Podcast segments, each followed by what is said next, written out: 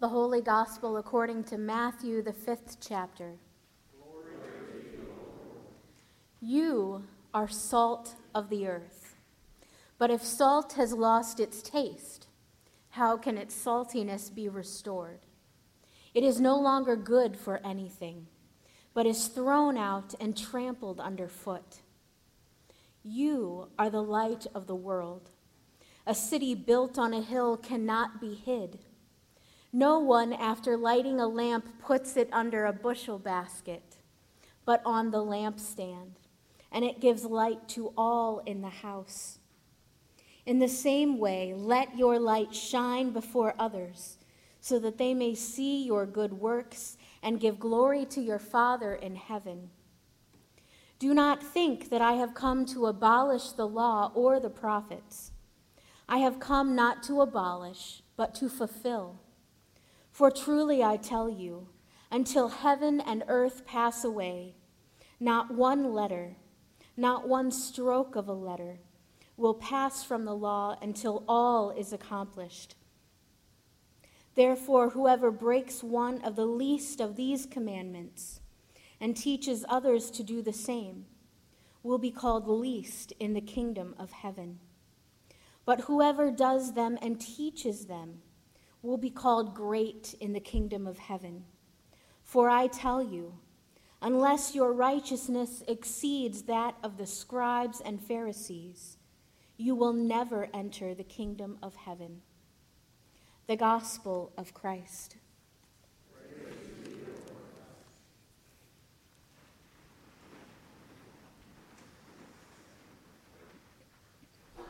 Grace and peace to you, dear friends, from God and from our Lord and Savior, Jesus the Christ. Amen. Our gospel reading today is part of Jesus' Sermon on the Mount. In the famous 12 verses before our reading today, Jesus said, "Blessed are the poor in spirit, for theirs is the kingdom of heaven. Blessed are those who mourn, for they will be comforted. Blessed are the meek, for they will inherit the earth. Blessed are those who hunger and thirst for righteousness, for they will be filled. Blessed are the merciful, for they will see God. Blessed are the peacemakers, for they will be called children of God. Blessed are those who are persecuted for righteousness' sake, for theirs is the kingdom of heaven."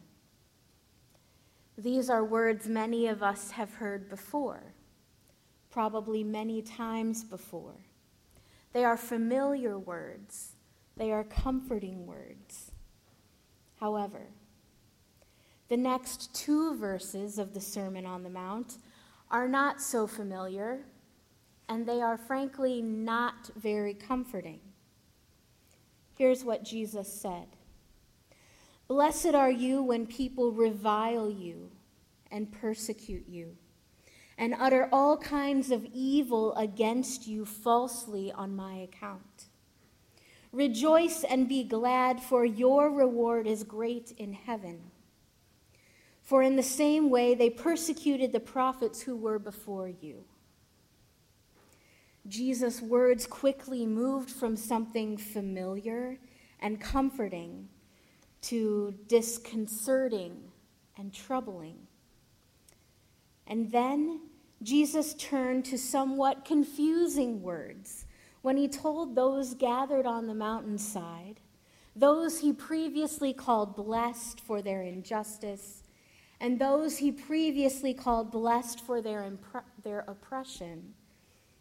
He told them that they were salt and that they were light.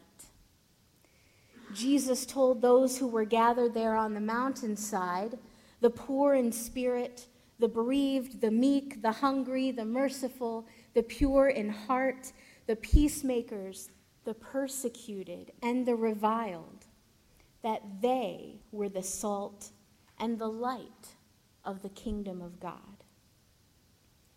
On that mountainside that day, Jesus named ordinary people like you, salt and light of the kingdom of God.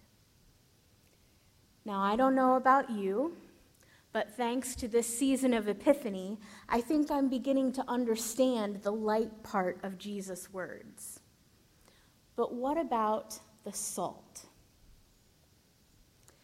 Thanks to one of my favorite commentaries, appropriately named The Salt Project, I was blessed to read quite a bit about the history of salt this week. Don't worry, I won't bore you with all of that right here, right now. However, I will share with you two very interesting facts. One fact about light and one fact about salt. First, a fact about light. One single candle can light up a room. You probably knew that. One single candle can be visible for 1.5 miles. Church, one candle can make a big difference. And you are that candle. So let your light shine in this world, right, Pat? Let your light shine. Now, a fact about salt. Salt is the only spice that can enhance and bring out the flavor of other spices. That's a powerful fact, and that's a powerful gift for a tiny little spice. Church, you are light, and you are salt. You have the ability to not only light up a room, but light up a countryside. You can make a difference all by yourself, because change in one is change in all. You also have the ability to enhance the gifts and the contributions of others. You, just one grain of salt. So all of this talk about salt got me thinking about some other spices. Admittedly, those in my spice rack that I don't use very often. You probably have those too. After a little research, I found that some commonly used spices have similar meanings all throughout the world. For instance, basil, you know basil. Marjoram, does anybody know what that one is? Maybe a little bit, okay. An onion commonly mean happiness. Why an onion means happiness, I have no idea. Coriander, supposedly health. Dill, as in dill pickles, safety and courage. Fennel and garlic, strength. Not as in strong breath, but strength. Oregano, joy. Parsley, friendship. Rosemary, love. Thyme, courage, and sacrifice. There are some other notable mentions. Deb's favorite spice, cinnamon, means stability, soothing, and warmth. Ginger, civility. Sage, appropriately, wisdom. Sesame, peace. And tarragon, never used that one, helping each other shine. Helping each other shine. Now, how often do you see the talents and presence of others as disruptive instead of life-giving? How often do you disregard the gifts of those you do not know, care to know, or understand simply because they are foreign to you? How often do you refuse to simply spice it up a little? How often are you comfortable living in the shadow of the status quo? Church, when you envision the kingdom of God in this way, your light shines dimly.